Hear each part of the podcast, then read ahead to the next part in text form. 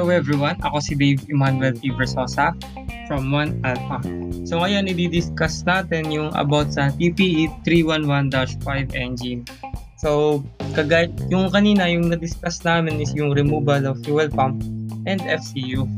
So, ano nga ba yung FCU? Ito yung nagko-control sa fuel ng aircraft natin kung mag-flow pa ba siya o hindi na. So, ayun. Ito yung mga step na gagawin natin kapag magre-remove tayo. So, number one, disconnect linkage. Number two, disconnect fittings. Tapos, mag-prepare din tayo ng gallon if ever na if ever natatanggalin natin yung kasi possible na may laman yung engine natin. Ganon. Yung, para may mapaglalagyan tayo ng fuel na tatapon instead na tumapon, sayang. Di ba? Tapos, number three, rem- remove enrichment valve para malinis na rin natin.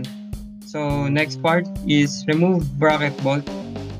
So, kailangan natin dito ng 7mm open wrench and 1/4 socket wrench na tools para magawa natin yung task na yun. So, next part is remove fuel pump and FCU. So, sa mga step na gagawin natin is, ito lang, simple lang, remove attaching nut. And, tapos, hihilahin lang natin yung fuel pump and FCU for fuel control unit.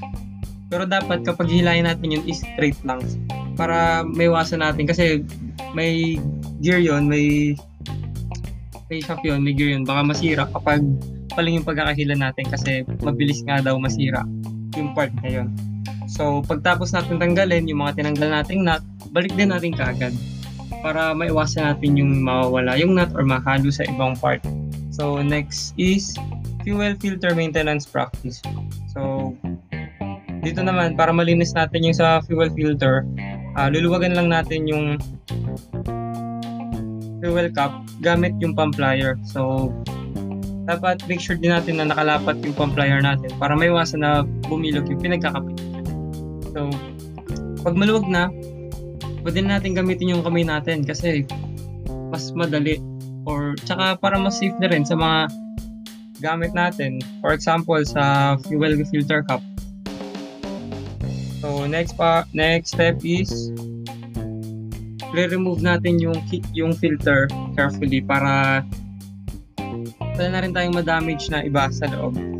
So, number 3, pag nagtatanggal tayo ng fuel filter cup, lagi siyang may kasamang O-ring.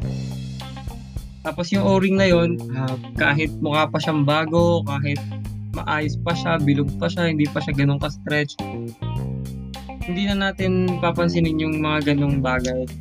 Kasi kailangan natin palitan yun once na binuksan natin for safety purposes na rin.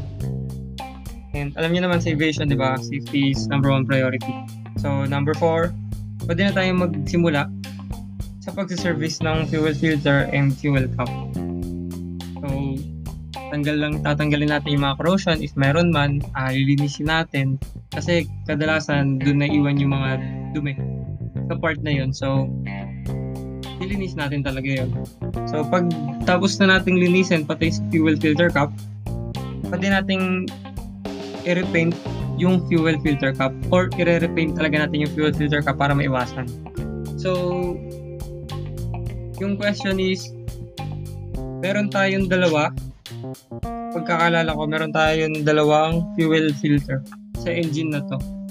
So, ayun, uh, hopefully, mas marami tayong matutunan sa mga susunod na lesson. And, ayun, thank you and keep safe everyone.